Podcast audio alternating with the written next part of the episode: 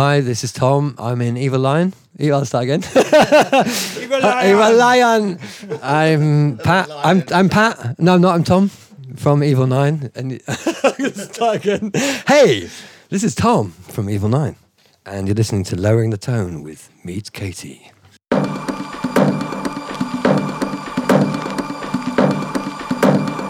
Hello and welcome to episode 22 of Lowering the Tone with me, Meat Katie. This time round, I have DJ, producer, and world class sound engineer Dom Kane over for an interview. Uh, as always, that'll be at the back end of the show.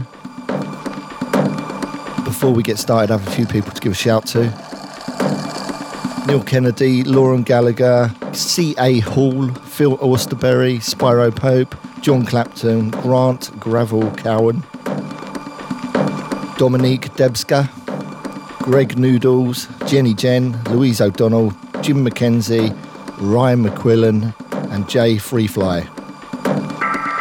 Thank you all for your support on Patreon.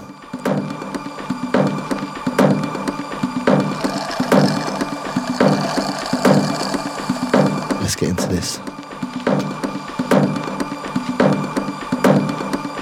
back in the day, I had this roommate named K. Alexi. Well, now he's known as DJ K. Alexi. But back then, he was just, you know, K. You know, K was kind of intense. You know, all all of us uh, went through kind of a Prince stage. You know, where we, you know, acted mysterious like Prince. Well, I, not so much me, but I think K was into that vibe a lot. Anyway, K lived in the basement. And, you know, he could have lived upstairs, but I mean, you know, he wanted some place to. He he called it the dungeon,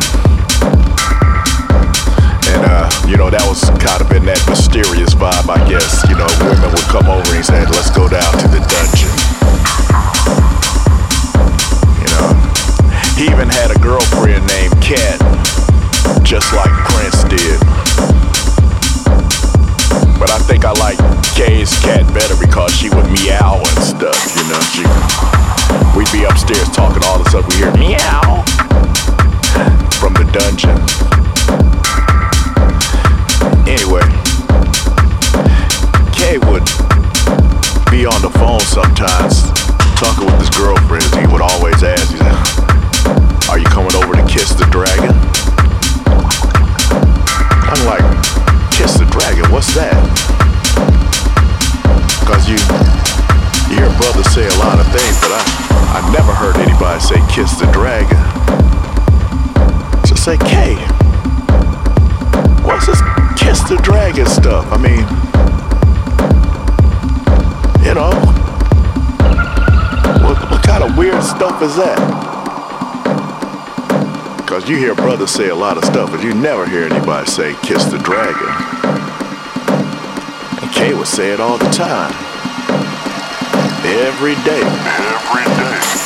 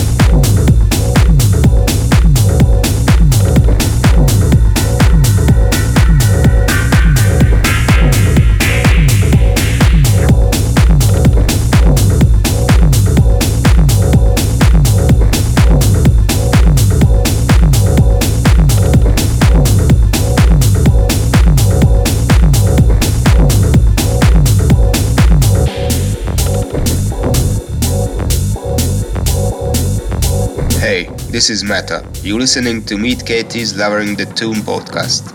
Jó vételt, szevasztok!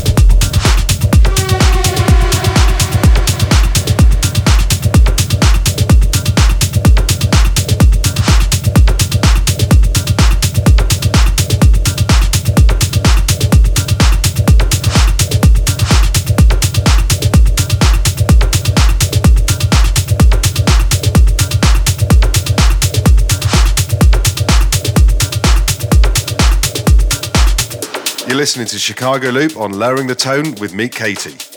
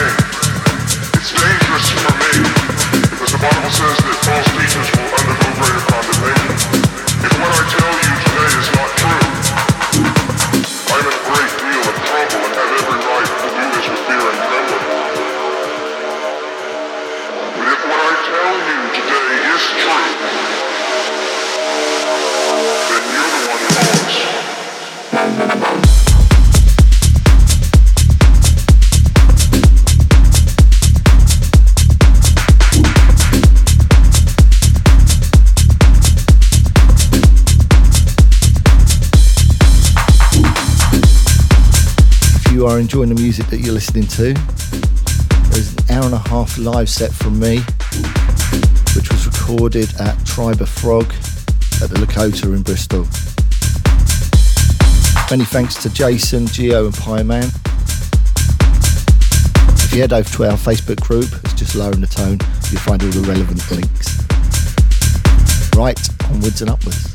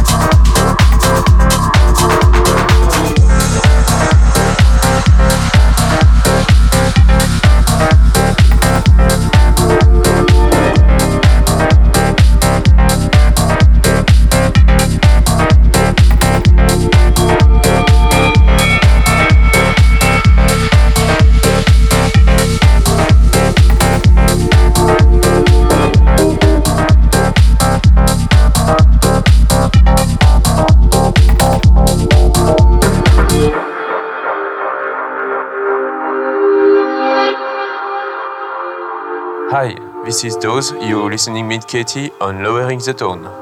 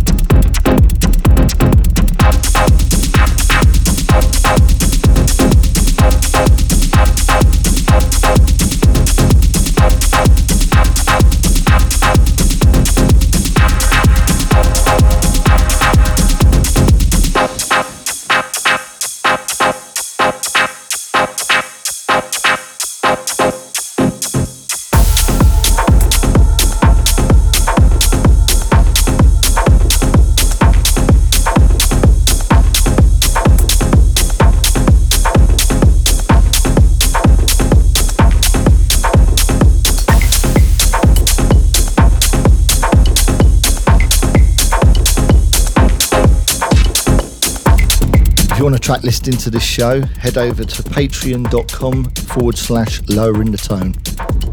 We also have a sister podcast called Setting the Tone, which is available on the Patreon page. That's a Q&A based podcast where you ask all the questions and me and Ben kind of muddle through. Talking of Ben Coda, he'll be back next episode. He'll be previewing his brand new debut album, Reboot Reality, which is forthcoming on Lowering the Tone in December.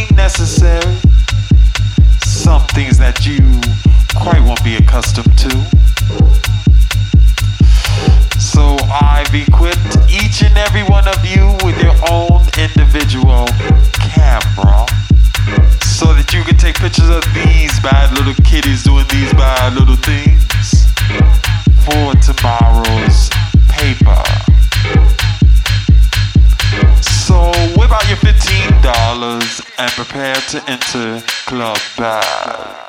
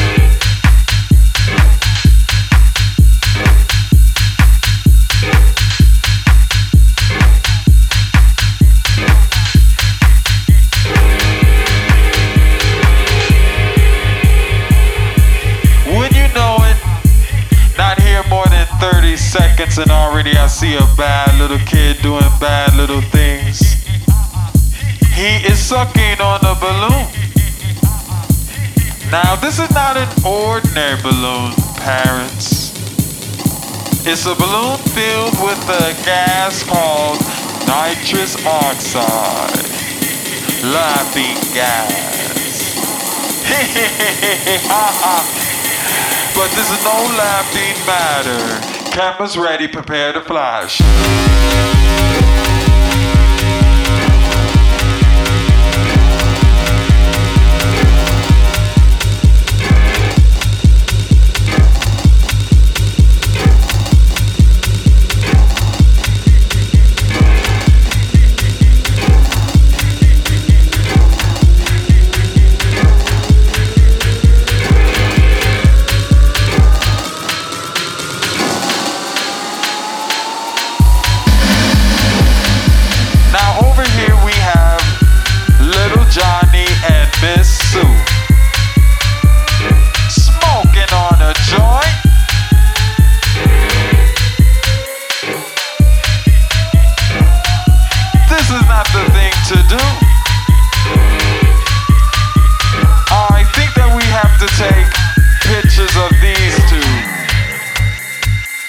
Was ready, prepare to flash.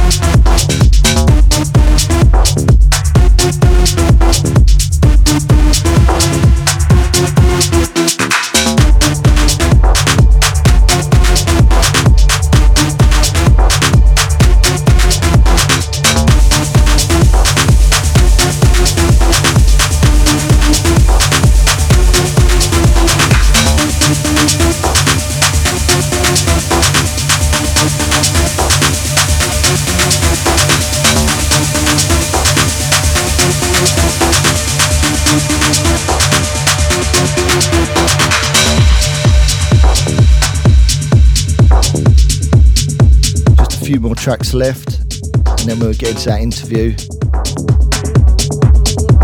Something brand new from myself and Dopamine. This is Dolls.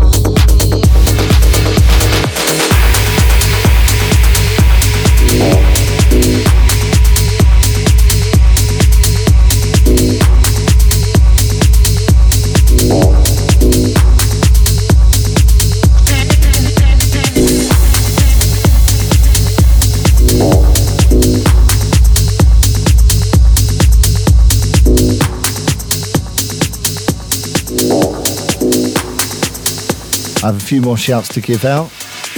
Michael Googe, Catherine Allen, Fabian Pitchard, Tom Rayham, Alda De Lima, Chris Piazza, Nick Webb, Russell Cameron, Sarah Scientist, Andrew Cossins, Sam Warren, Tony Ramirez, and Big Johnny Hunter.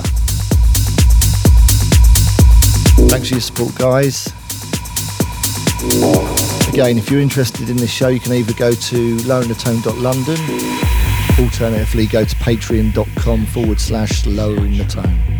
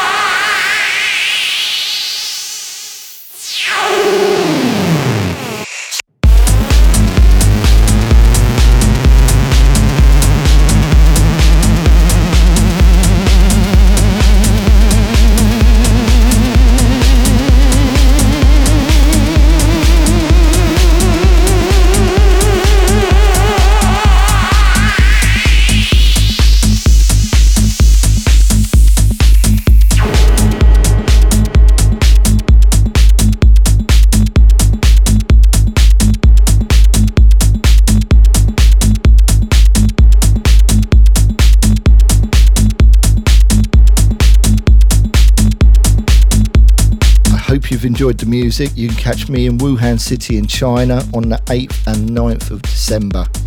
And then I'll be heading off to Australia after that. As always, if you want to support the show, please share the links, retweet, like it, make a comment, do whatever you can on social media. It's all really appreciated and we do notice it.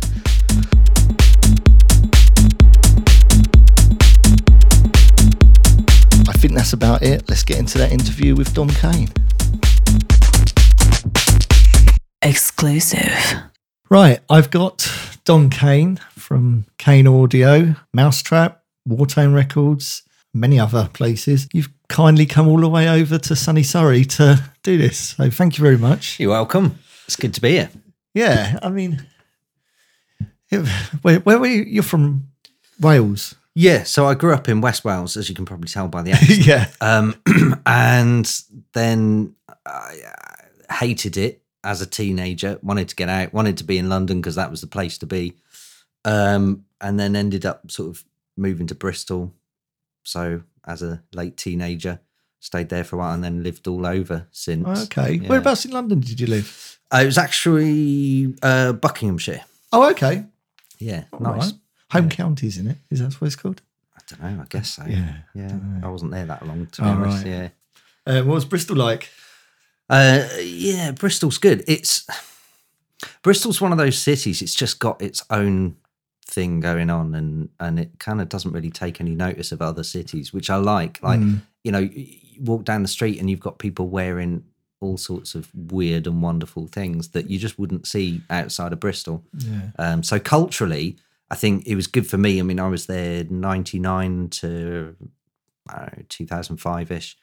Um, so it was sort of peak. I guess trance and progressive house were sort of parallels at the time. So the club scene was huge there. Um, um, we had a club called the Rock, which is now the Academy, I think. Okay. Um, yeah, and and again, that was kind of back in my day. um, you had it was it was different because you you you went to a club like the Rock because you knew it was a good night every Friday night. You didn't you Yeah. weren't that was when you weren't really following names of people, you know, and it would be someone like Pete Tong or Seb Fontaine or Right. Mauro Picotto or whoever, but it kind of didn't matter. Right, you know, yeah. you didn't go there for the name. You went there because it was a good night out. Yeah. do, you, do, you- do you play? Um, sorry, well, no, we do, John, we're jumping straight into like. uh, let's go for it. Let's go back. let's go back into your history straight away. Um, Dom, you're, you're a producer, DJ. yes, yeah. Hello. um, I, I've known your stuff for a long, long time. Probably from when you first launched, when you sort of started getting some um, steam behind you. You know, obviously, I've noticed you, and I've been in touch with you for a long time. Yeah, yeah, yeah. Shall we just um, talk about how how you kind of how it kind of came about for you, Well, uh, and then we can talk about Bristol. yeah, I, I kind of, I kind of purposely fell into the industry. I suppose is is the way of putting it. Um, so uh, both my parents were incredibly musical. Uh, growing up as a, a weird kid, um, and uh, I wasn't a normal kid, put it that way. Okay. Um, and uh, yeah, so I, I had obsessions, and one of those is music. Um, excuse me. Um, so I had a habit of essentially borrowing my mum's cassettes of classical music and my dad's jazz collection. And I would literally just drag them into my bedroom and force them to listen to what I thought was an amazing key change or a crescendo to Right. a track or whatever. And and uh, apparently my sisters used to test me at the age of sort of four or five and just play the first few seconds of a concerto, and I'd be able to name the composer and whatever else. So it was kind of in the blood from day one, really. Um, and uh, in fact, like I said earlier, growing up in West Wales, I, I I hated that because it was the countryside and because I I wanted to be in a city where all the cool stuff was happening. And uh, yeah, and then by about eight or nine, I heard my first synth, and that just it, it blew my mind because I couldn't work out what it was up until that age. What sort of era was that? Uh, late eighties, Okay. I good- suppose, a early nineties ish, maybe. synthy, you know, yeah, it was. I mean, it you know, it wasn't even.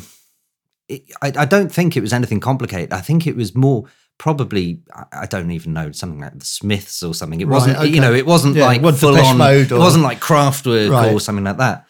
But um, I just remember hearing this sound, and up until that point in my life, I'd, I knew classical, jazz, Right. pop, funk, soul, whatever, um, and so I knew a, a limited amount of instruments. And I remember hearing this sound, going, "That's not a violin. That's not a piano. That's not a guitar. That's not drums. What the hell is making that noise?"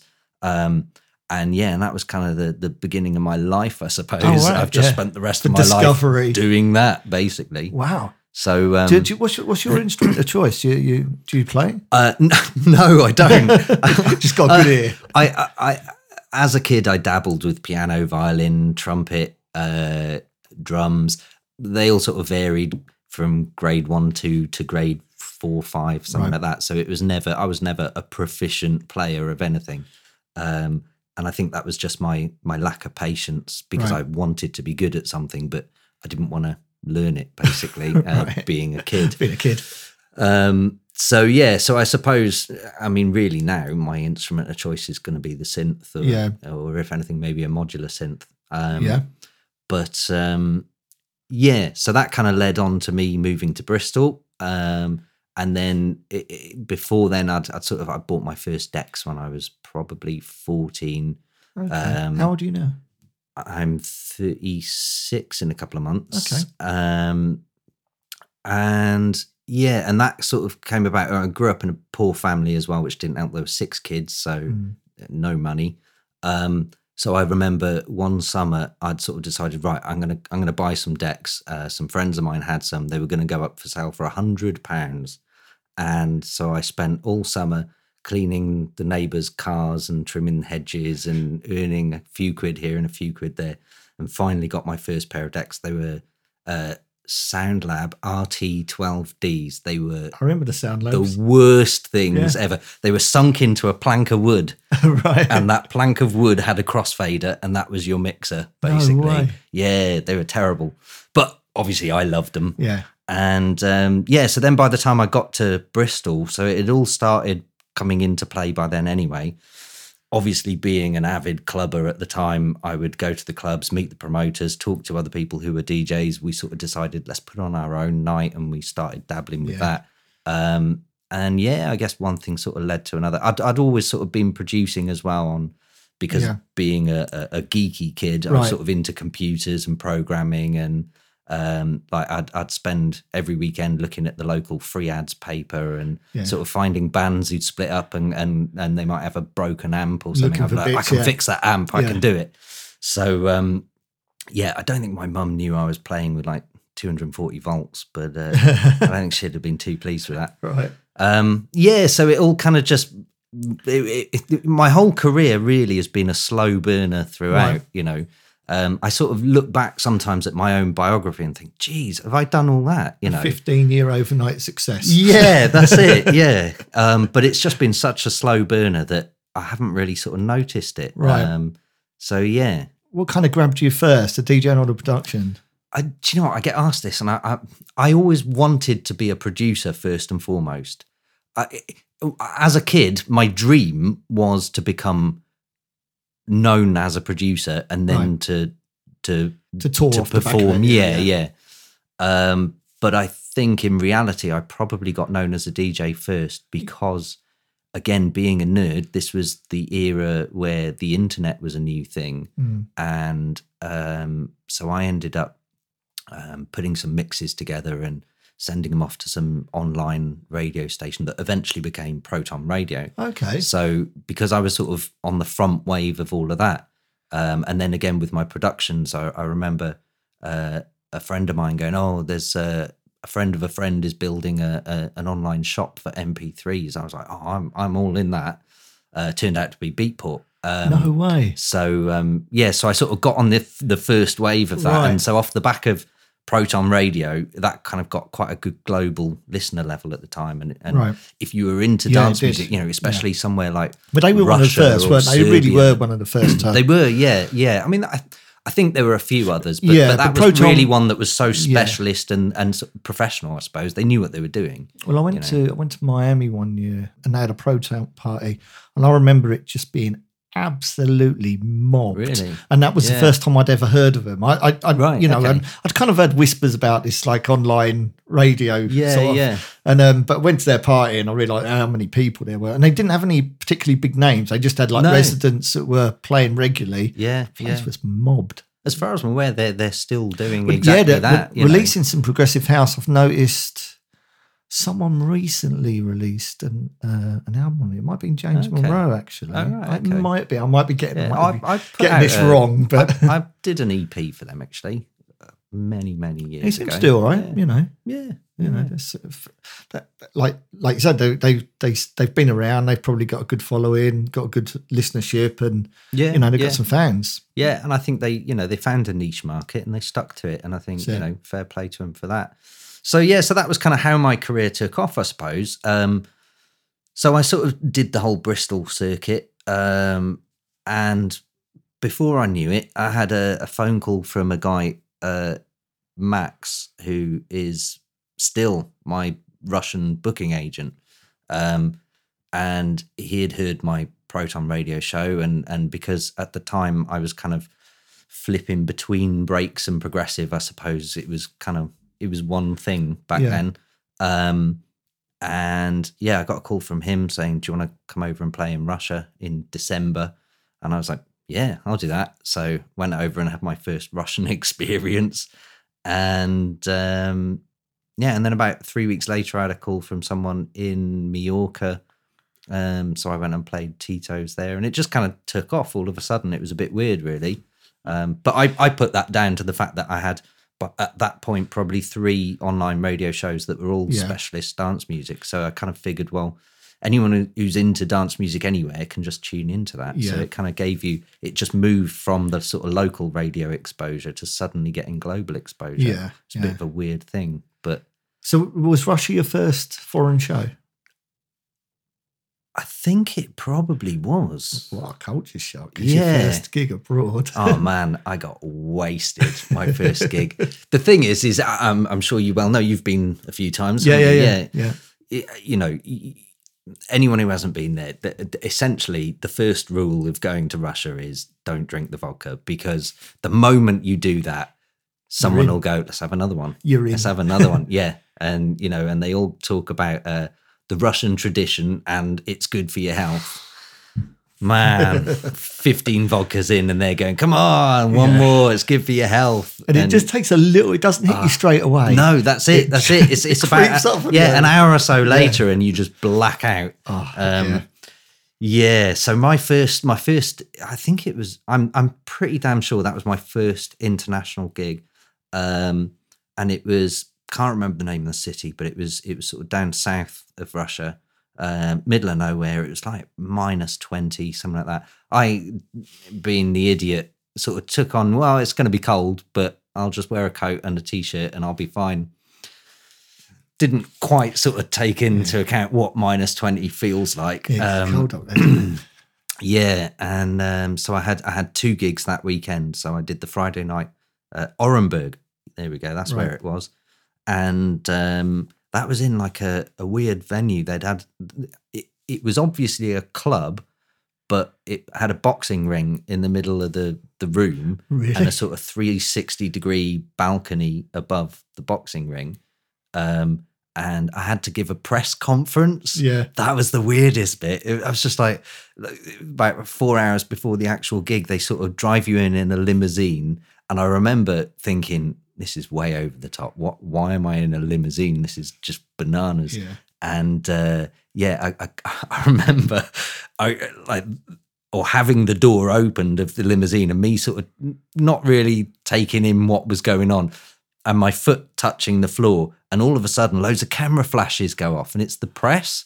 And I'm thinking, do they think I'm someone else? Like, have they got the wrong person here? You know, I was really weirded out by it. And then I sort of got escorted into the building, and we sat on this big long table, and all of these translators and people and whatever. Throwing And basically, yeah, then these journalists are asking, yeah, and you're just trying to decide, trying to sort of decipher the English of the translator because their translation is Yeah. rubbish.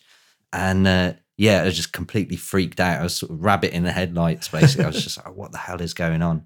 Um, but the gig went well. Yeah. I enjoyed it. I mean, Russians know how to party, that's for sure. Oh, God, yeah. Yeah. they don't. don't what, they just. what I noticed about Russia is that they tend to stay out late. Yeah, like, yeah. Um, you know, I've I've played parties in in like Ufa and like real remote parties, and they've been on like S- Sunday evenings. Mm. Yeah, yeah. and they go on till really late. People just lose their shit. Yeah. I mean, it's another world. It does. It's like the wild east, isn't it? yeah, really, yeah. it well, still well, is. Well, well, that first that first gig there actually. So I did the Friday night there, and then the Saturday night. So I had barely any sleep then because I I just drank way too much and and was on the verge of blacking out. Then I got up back on a plane and had a couple of hours kip there. Then landed in Moscow and and actually met Max for the first time. Um, and I think he took me back to the office. There was a some sort of promo site called uh, nightparty.ru. I don't know if that's still going, but that was like a really big, Right. I suppose, equivalent to Facebook today, but it was a Right, big Russian okay. clubbers guide sort Right. of thing. Or uh, don'tstayin.com. Do you remember Yeah, that? yeah, I remember So Don't it's, Stay it was Yeah, like the that sort Russian of, yeah. equivalent of that, I suppose. Um, yeah, so ended up meeting loads of people and whatever over there, and then playing the gig, and then we went to an after party and played there as well. And it must have been about two in the afternoon now on Sunday when Max went, "Got to go, got to go to the airport." I was like, "Oh shit, yeah, I forgot about that." And then Mm. Yeah. had to fly home, and and uh, I was living in Bournemouth at the time, and uh, had to ring up my flatmate because I've missed a train, and he had to pick me up from Southampton, and uh, yeah, and I just remember getting in his car and just my whole body just went boom, Done. just complete collapse. Yeah. I was like, oh god, it's over now. And then I had to get my mate to pull over so I could puke in a Yeah. hedge. It's just like it's just The weekend catches up on you. Yeah, yeah. So that was that was my introduction to international DJing. Oh, I mean, it's difficult. It- I'd like to say that even after a good 20 years DJing, it's like, I know I shouldn't do that, but Yeah, yeah. I never learn. Yeah, You know? yeah. And Well, I haven't- A good haven't- weekend, you know, a good weekend presents itself. And if the planets align, you just do that again, Yeah, yeah. you know? Yeah, that's it. Yeah, I mean, I, I back in those days, I was a partier myself, so I was into the party drugs and whatever. Um, and I think after my sort of first international gig was when I realised I can't do both. That's that's Not- not, not going to work, no. you know. Um, and then I think you know the following sort of few years, I still ended up sort of drinking at gigs and whatever. Mm. But for the last seven or eight years, I, I just don't drink anymore. Yeah. Just- yeah, You're giving up drinking. yeah, it's pointless. Do you drink at all or, or not? Um, not when I- you perform. So I don't say I'm teetotal because I think that's an entirely different thing. Mm. It's more that I actually just don't drink. That's Um, I, I, I, I have had a drink. I think at the beginning of this year. I think. I, mean, Uh, I yeah, I think- like I think- two days ago. I think I think January was probably the last time. Wow. it? It's October now. Good yeah. luck, for- mate. Good, good on you. You know, it's, uh, s- some people function very, very well without drinking, and Yeah. some people have. A, you know, I, I know that I can get better out of myself if I don't drink, Yeah, but I just choose to but drink. but getting to that step, I think, is a hard bit, isn't it? Yeah. And I think that's that's you know, I mean, Christ, we I think we've both probably known a lot of DJs who've sort of lost their way. Um, It's easily done. You know, especially when your career's starting to take off and you're doing the whole circuit, and especially, I've got to be honest, the London circuit is pretty bad for it. Um, yeah, it's it. I don't. The fit thing is because I live so close. Mm. I, I mean, I'm like half an hour, say, from Fabric that I used Yeah. to be a resident at. Um, I found myself driving, and I never drink when I drive. Okay, yeah, and that yeah. was my way of stopping myself Good way of from. yeah, yeah, because I. I've never, I, I've, I never even think. Well, I'll have one. I, I just think, what's the point? Yeah, What's the point in having one? Yeah. So I, I wouldn't drink if I if I drove. So London's actually all right for me because I drive. Yeah, so I yeah. actually drank less. That makes than- sense, Than, yeah, being in like San Francisco. I'm like, well, I got, I don't That's have true, to get you up. got on a my- hotel, yeah. got a hotel. I don't have to get up on Monday morning. I've got No. nothing to do. But you know, it's like Yeah, as long yeah. as someone gets me back to the hotel, it's all good. yeah, yeah, yeah. So yeah, the, I mean, it's the opposite for me. But I guess if you're coming in from Wales and you've got a hotel, you you're the, you, it's That's going to be that thing of like, well, why not? Yeah, that's it. Yeah, whereas Yeah, the, ac- yeah. actually the opposite for me, living so Yeah. close. And actually, when I was living fairly close to London, um, it, it was only a train ride away as well. So it was Yeah. quite easy to stay out all night. Like when I was resident at Ministry, uh, the tube would stop at whatever time it Yeah. stopped. Was it one or two, something like that? Yeah, but, yeah, But, but I wasn't playing until then anyway. So I'd then, I'd then stay, yeah. So Yeah. then I'd stay back till about seven, eight o'clock Yeah. in the morning, and train back. and you just think, oh, well, I got free drinks, you know, have a few beers after my set, and then you'd end up sort of stumbling onto a train at nine o'clock in the morning. Yeah, with Yeah. thousands of other people. yeah, yeah, yeah. Desperately trying not to fall asleep and miss your stop. um, talking of ministry, it's a, um, it's a, abso- I you know I used to I, I've I was never I've never ever played at ministry in London. Have you not? No, I've been I, I used to do a radio show there, Okay. um, like a weekly show for a while, and then it broke down to a month because I couldn't keep it up. Yeah, yeah. Um, and um, so I mean I know the, I know the club. I've been there loads of times, seen other DJs play there. Mm. Um, I thought it was an amazing, amazing space, and it was when it first came around. It was way above and way ahead of its time Oh, compared to anything else Yeah, in yeah, London. yeah. Um, how how did you find it? You know? exactly that to be honest and and uh, don't get me wrong i haven't been there for a good few years so i don't know what it's like Yeah, now me neither. I, I can only assume it, it hasn't changed really but what has changed is everything else around it and i think that's probably the difference Mm. is that you know man I, I really hate to come across as the moaning old man but but. I, I think that's what i am you know um back in my day um I don't know. I I think culturally, the, the whole music industry, not just dance music, but but all music, the industry has changed. In fact, society has changed. In the last ten years alone, we've gone from this idea of where somebody can be respected for a gift or a talent or some sort of output. Um, it was, uh, yeah, I would say literally 10 years ago, that was the standard. Whereas now, people are respected for just being known. Yeah, for fame. And, and, and, Famous for being famous. And that's a world I don't want to be a part of and, and have, have actually, you know, consciously chosen not to be an active part of. And um, which is why I'm now barely DJing because I don't want to be a part of a society that just puts a price on being known. It's not, Mm. you know, it's the whole being famous for the sake of being famous thing. And There's a lot of um, pin-up DJs. Yeah, and uh, I know there was twenty years ago. You know, if you look at Pete Tong, but but uh, and Judge Jules, and you know they were sort of the celebrities. And Danny Tenaglia, I remember him. You know, uh, when his prices went up to something like a hundred grand or something, and and everyone was just like, "What? That's just insane." Whereas now. A hundred grand is not a big deal to the guys at the top, you know. No, no. If you look at people like Avicii or, or even my label boss Deadmau5, you know, Yeah. they're earning astronomical figures and and and so few of them and i and i will point this out as well deadmau5 i, I realize he's a, a, a controversial point in in most corners but nobody can take away the fact that he is spending almost as much as he's earning on his live show and putting together these cubes and these big things that that make it a stage show and then you've got people like I don't know. Again, I've sort of, I'm sure we'll cover this later on as well, where I, I've switched off to the industry the last five years or so. Um, and you've got people like, so I'll say Avicii. Um, I did hear the other day, apparently he's not a thing anymore.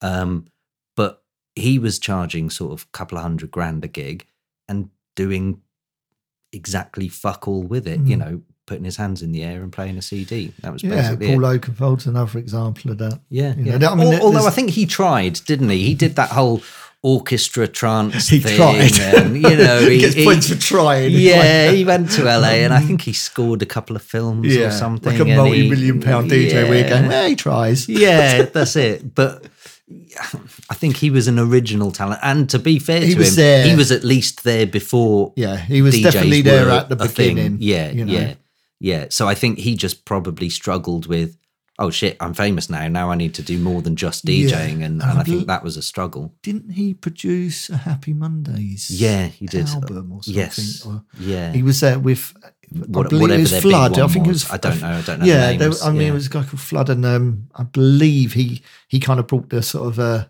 because Weatherall done Screamadelica and Oakenfold done Happy Mondays, and yeah, that's kind of when uh, the crossover of DJs moving into like the sort of realms of alternative music and the pop Yeah, world, really. yeah, Because I, I know yeah. that they're cool pop bands, but they're still pop bands. Yeah, yeah.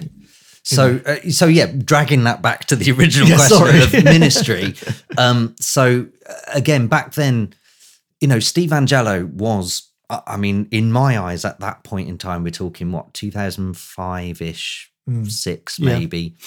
Uh, he was an absolute god of a DJ. He was insane. He was in He'd that do rave he did- house. yeah, He's an arrogant he- cunt, though, he, honestly. he did. I, I, I never actually spoke. to I mean, I spoke to him briefly a couple of times, but not well enough to know It's him. nauseating Um, how but- arrogant he is. Oh, really? Yeah. Is that in recent times? Because I Uh, know back then he this is- seemed to be cool as a cucumber. probably about eight years ago. I met him, and I literally right, went, right. Yeah, so that would have been where he was probably peaking. I, I said imagine, to yeah. I said to him, I think I've actually said this on the show before. I, was, I got introduced to him by um, his manager, okay. and she said, "Oh, this is Mark Mike." And I said, "Oh, hi." And in that time, he was, I like, I do agree with you. He was absolutely on fire. Well, he was doing. He was doing. So he did the size night in ministry, and he was doing a six or eight hour set there, and man, it just it just Yeah. boiled the crowd yeah. into a frenzy. You know, just like seven o'clock in the morning or whatever time it was. Yeah, it was just this pounding filth at 7 a.m. and and nobody leave that room. You know, it was just Mm. one of those things that the Steve Angello night, every time I was playing in like room two and I could see Steve Angello was room one, I'd be like, right, I'm going to do my set. I'm going to go straight into room one and watch it for the rest of the night. Mm. And I did every single month or however often it was. um, and it was just, yeah, you're just watching this crowd getting boiled into a Yeah. frenzy. It was insane. I, I mean, I, I- the night I met him, he played a really good set, Mm. and I got introduced to him, and um, and he's. I said, "Oh look, I think you know this was. I mean, he was doing well. He wasn't. He wasn't the superstar he is now Mm. by a long shot. So I said, "Oh, I think what you're doing is like the future of house music." And he looked at me and he went, "Yeah, I know." and then he just he turned his back at me, and so literally the back of his head was facing me. That's like that's like when you say to a, a, a you know a little four year old, "Oh, aren't you cute?" or "Oh, you're beautiful, you are," and they just go, "Yeah, I know," Yeah, because that's all they've been Well, told all I their mean, life. His you know. manager, she said, uh, she said to me, he goes, yeah, he's always like that. I went, Wow. you're joking. She goes, yeah, a lot of people don't like him. Jesus, But she, he done it right in front of his manager. and he kind of embarrassed her. Yeah, Because she was like, oh, you Yeah. know, this is Mark, you know. he just Man. went, like, cares? yeah.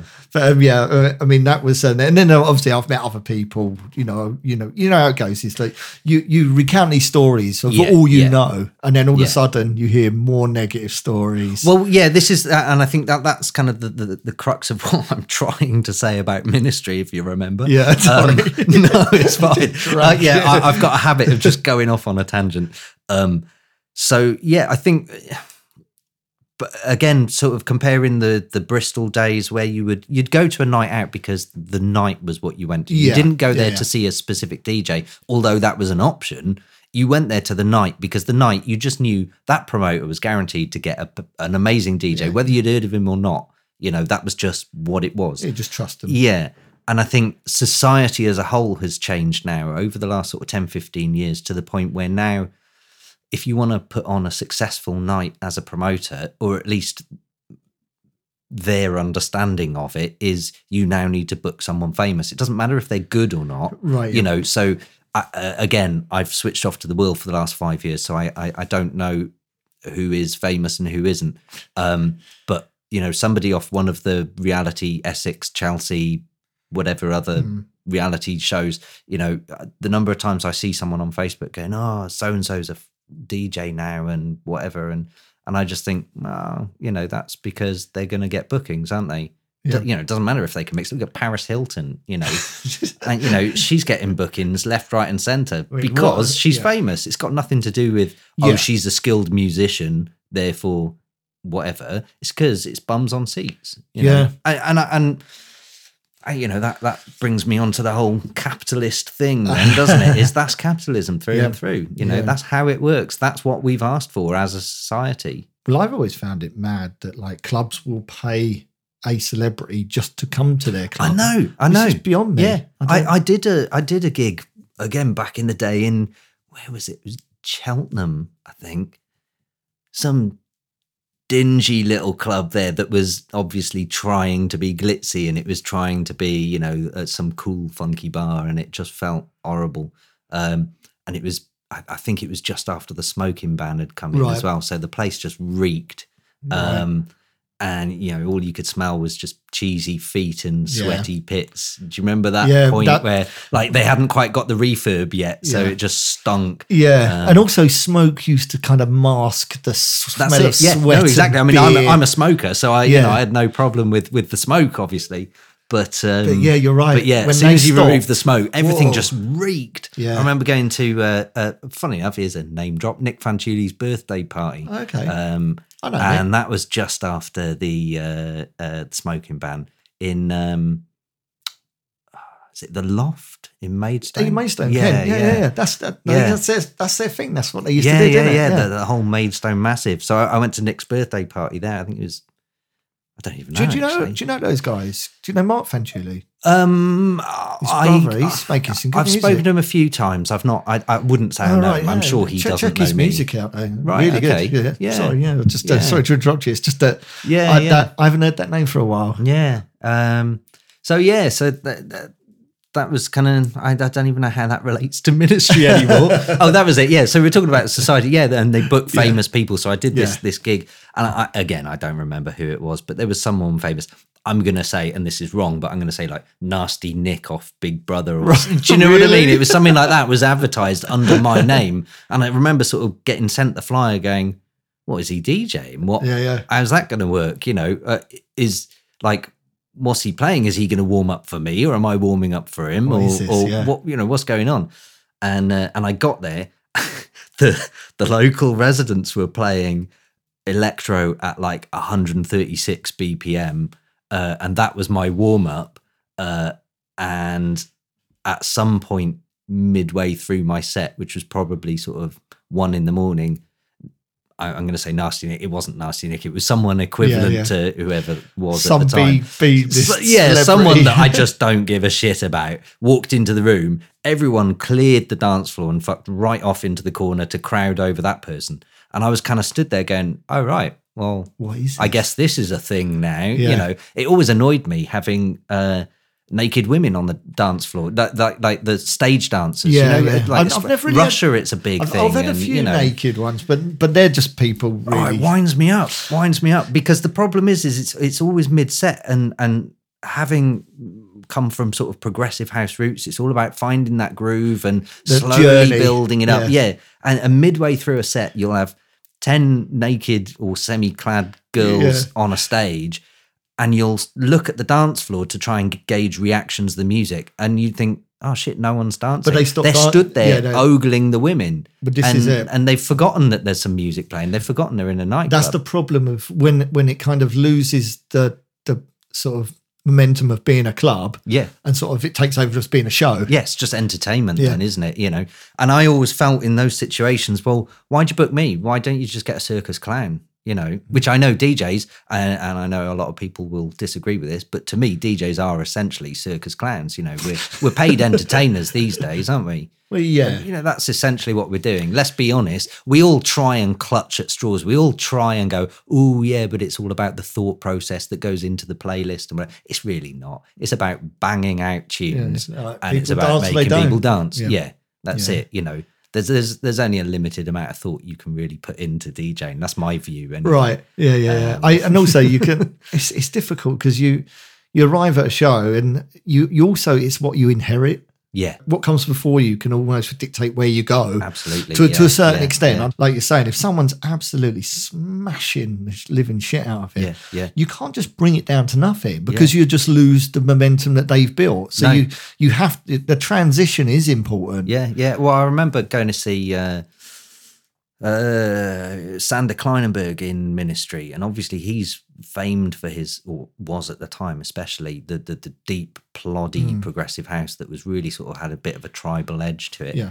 Um, and I can't remember who was on before him. It was someone, but and, it, and I think it was a quite a well known name, but not huge. Yeah. clearly warming up for Sander Kleinenberg. Um, and it was obviously just a wrong booking because uh, Sander sort of leant over before his set going, How the fuck am I going to carry on from this? Because it was at like 132 BPM and Really? it was really quite heavy. Um, and Sander was sort of renowned at starting at like 126 and then working his way up. And he'd spend the two hours sort of building it up.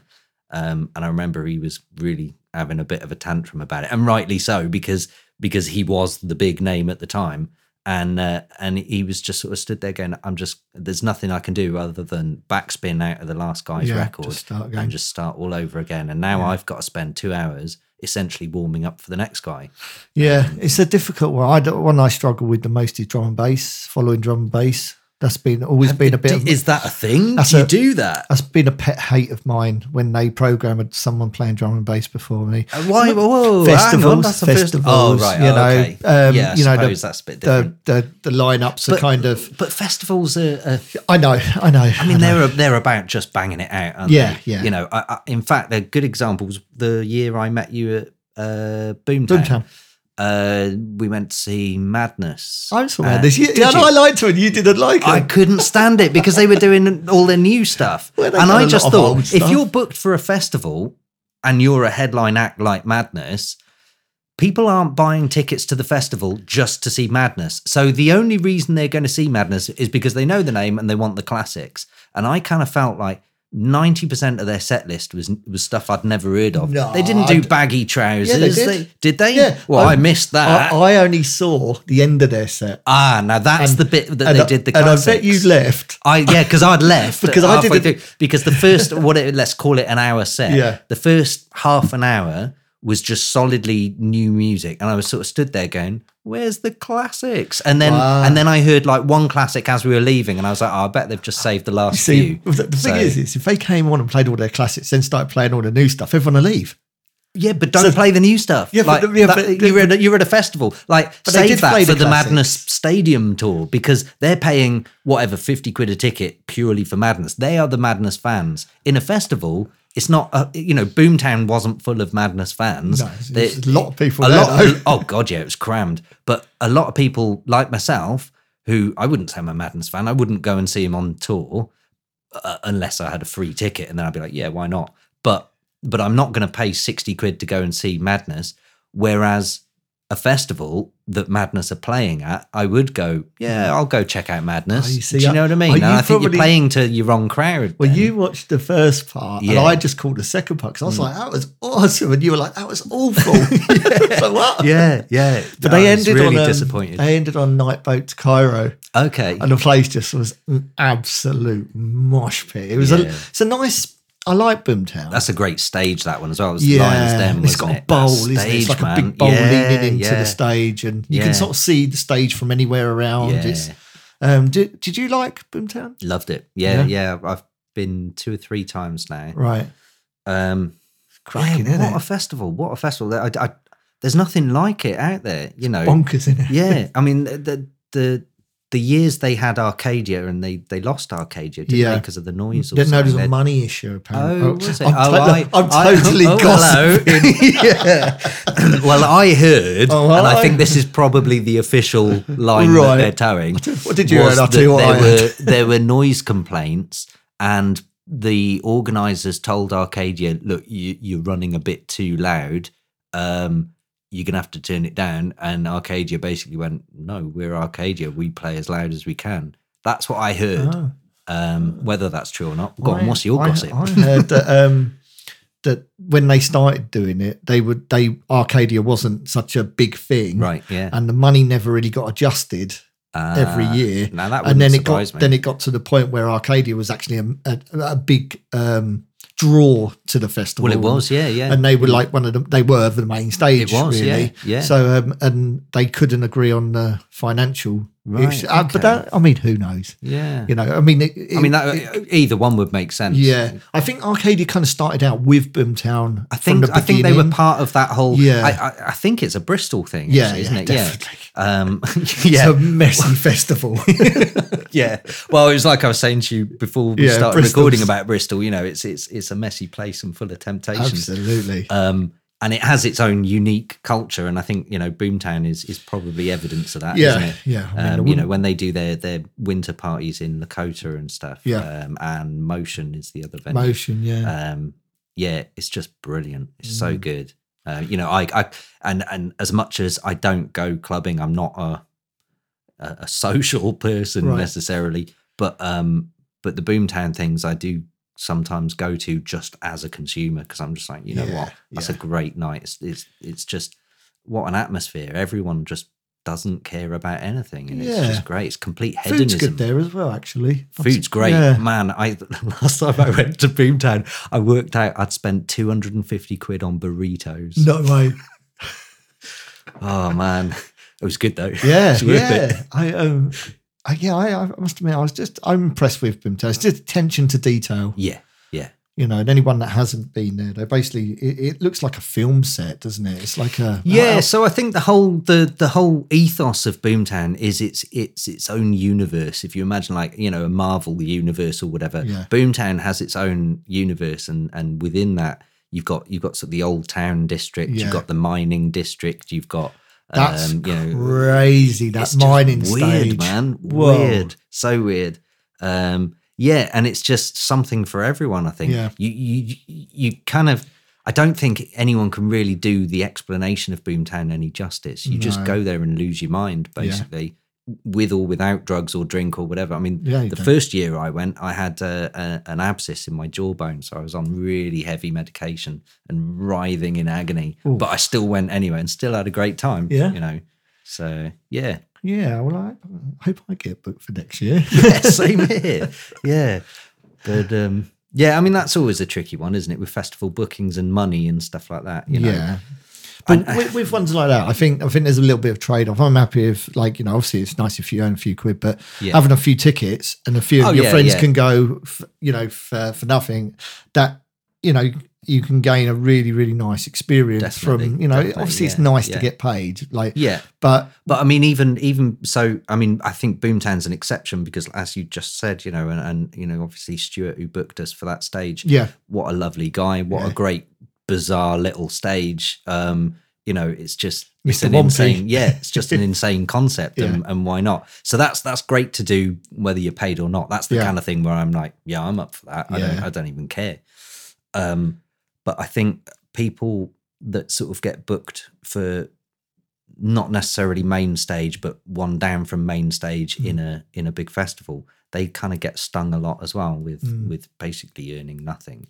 yeah. Um, Well, it's, it's that it's that thing of like, hey, do you want to play or not? Like, yeah, you- and I struggle with someone that. I else will. struggle because yeah, but I mean, this brings us onto the whole topic of you know, oh, it's great exposure. Well, I'm sorry, but I've I've actually done gigs under the premise of getting great exposure. And to all of your listeners, don't do it because every single one, I, and please tell me if you think I'm wrong or if you've had different, but every single gig or release or remix or everything in my career where I've gone, where I've been told, oh, it'll be great exposure. And don't get me wrong, I've not done it for the exposure. I've done it because I wanted to.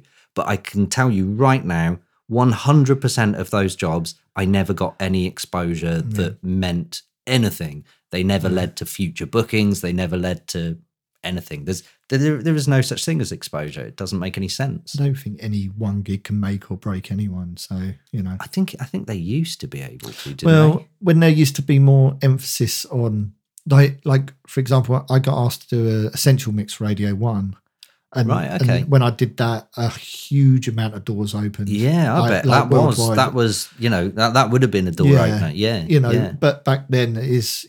You know, I, I was pleased to get asked to do it, and obviously Yeah. they had to fill fifty-two slots that year. Of course, yeah. So you know, I was pleased to get asked, but I mean it, that that opened a few doors. Like Yeah, when I I, say a few, quite quite a few. Yeah, yeah. Well, and do, little things do. in my career, and actually, I can like, pinpoint like little little game changes for me. Yeah. None of them were like super, not like you know, doing compilations But- but has been good. Essential mix. Again, tell me if I'm That's wrong. when it but, but it's kind of not for free anyway, is it? Because if you're throwing in your own tracks and you're getting some PRS, the PRS on BBC is not bad. PPL, Or PPL, yeah, either yeah, one. yeah. Um, Uh, Oh, it's PRS. Actually, you're well, right. you no, can, it's you can submit yeah. it on either Yeah, yeah, because that's PPL right, yeah. actually covers the radio. Yeah, that's but right, yeah. PRS will Yeah. collect it on your behalf if it's something like Radio One Yeah. because it covers under the BBC license. yeah, I I think. guess so. But I um, hadn't really sort of. so but- either either one really. But yeah, uh, I, yeah, I, I couldn't tell you who. I used to be able to tell you who was doing the essential mix every week. I couldn't Yeah, tell you here. Now. I, I don't even know if it's still running. Is it? I don't know. I, I, I assume it is. But- probably people listening to this thinking, "I haven't done that for ten years." yeah, yeah. I, and I'm sorry if someone's listening going, I did it last week. Yeah, And I, you missed my show. Yeah. but there, there has to be, um, you know, like, you know, just go, go to like the Mau5trap, for example, such a prestigious label. Mm-hmm. You know, I, you know, from from where I'm sitting, I would imagine um, the the name association alone would open a few doors. Certainly in America. I think so. I, I, I mean, for, you know, from my my first release on Mau5trap a couple of years ago, um, I think that sort of changed things a bit for me. But at the same time, it's hard to gauge on what had more of an impact because, um, like I've, I've I've touched upon earlier, that that about five years ago, I sort of basically quit the music industry without quitting my job, if that makes Right. sense. So I was doing the whole sound design thing, and that's something I probably didn't touch on earlier. No, was no. that as well as being a producer and DJ, I, We'd- we'd- I yeah. sort of became a sound designer and moved into that field and was running a studio, or still running a studio. Um, and and so about five years ago, I thought, you know what, screw the industry. I just everything. I, I remember uh, struggling to get gigs. I was struggling to get records signed, and it was, I think, because the stuff I was doing at that point didn't fit into a particular pigeonhole. Right. Um, and it just so happened at that time, electro was going one of two ways. You had an option. You could either do the what is now called EDM, apparently, four four distorted kick drum and some sort of shit detuned saw Just um, brick on wall in it repeat. yeah, you know the whole bing, bing, bing, bing, bing, bing, all that crap. And I took one listen of that and went, "Why on earth would I do that? It's like child's music, and and it, it's just copy paste, copy paste. That you know, the reason I like producing is because I like actually learning and playing with stuff and making weird sounds and whatever. And that so that didn't take it in. The alternative option to that was Deep House, which in the UK was just exploding like nothing else. Um, and yeah, so my gigs were sort of getting fewer and further between, and I uh, I- ended up making one last ditch at- attempt at contacting all the promoters I knew, thinking right, I'll just give this a go. I'll send. I mean, we're talking thousands of promoters that I'd built up in a database over time that had booked me before. And I thought, you know what? I'll just send an email to thousands of these promoters and I'll just see what's out there. Um, and of the UK ones, 100% of responses came back saying, sorry, we only do deep house now. No way. And it was at that point where I thought, you know what? Yeah. Fuck this industry. this. Yeah. And yeah, so I literally, it was at that moment, and that was my life changing career moment, was when I decided, screw the industry. I don't care who's famous. I don't care what you're playing. I don't care what you're doing or who you are or whatever. I'm just going to do my thing. So I, I don't think I opened Ableton for about two years for myself. Anyway, I still obviously did it for the studio. And I thought, well, I'm getting my bread and butter from sound design stuff. So I'm just going to focus on that Still make a living. yeah, I can still I can still survive on that. So I I I'm I, I, I felt like I was at a point, you know, pretty much age thirty. I think I might have just turned thirty, and I thought. I'm too old, too ugly to ever get famous. I don't want to be famous for the sake of being famous. I'm not into tricking people or anything like that. Um, so you either like me or you don't. Piss off. And and so I unfollowed everyone on Twitter and Facebook and anyone who was well known other than friends I actually knew. Um, just deleted the whole lot. Um, and yeah, it took about 18 months, I think, until I opened opened Ableton for myself. And that was because I was playing with a Moog synth, doing some preset design for one of their new synths, which is now the Sub 37. Right. And um, ended up making this whatever noise it was and just went, oh, I like that noise. And then played a, a bit of a chord and thought, oh, I like the sound of that, and then ended up playing another chord and went, holy shit, this is something, Yeah. and and just developed that and thought, oh fuck it, I'm gonna I'm gonna make a track and see what happens. So I made this track and thought to myself nothing of it really, and then ended up making another one and another one, and I thought "Uh, this is this is all right. This ended up showing my mate Sonny Wharton, who you've had as a guest here. Yeah. Um, Love Sonny. yeah, big shout out to Sonny. Um, ended up showing one of my tracks to him, and he was like, "Holy shit, this is really good! Like, th- this is great for what's happening today." And I was like, "Oh, is it? I, I didn't know. Right, yeah. I didn't have a clue." And he was like, "Yeah, I kind of feel like this is where everyone's going to be heading soon." So I was like, "Well, whatever. Do you want it?" Um, so he was like, "Hell yeah!" So um, I did, I think, three or four tracks, and he snapped them up, and then it came to the fifth track, and he went, "No." And I was like, all right, what's up with it? And he said, it's just too big. Like, I think you need to go to a bigger label than us. You know, we can't, we can't Right. handle something this big. And he was sort of saying, you know, we're only a small label and I think you deserve You more than better. that. Yeah, so you- I was yeah. like, well, Yeah. if you're sure, but, but I really don't want to go chasing record labels. So, Wa- was he Um, so- right? well, he ended up saying, "Well, why don't you try Mau5trap?" You know, Right. And uh, and because I've known Joel Deadmau5 for many years, I thought, yeah, well, give it a go. Why not? Um, so yeah, sent it and it got signed, and that was sort of the turning point. So Uh, I mean, that's a good shout for Sonny. A lot of people Oh, would. yeah. A lot of people wouldn't take that stance. You know. and and I tell you what, Sonny and Whartone Records in general have have done that for a lot of people. Yeah. They've really been a huge platform, and, and that's why I'll always go back to Whartone as well. Yeah, a lot of Um, people have. You know, I work with, as you know, with Ben Coda and Mm. Ben. Ben, Ben and Sonny have worked together. Um, you know, we had Will Clarke do a um, interview for the show with, yeah, Ben, yeah. and um, he started out there as well. Yeah, I mean, right, there's yeah. lots of people that. I mean, Sonny's Sonny's one of these people. I just.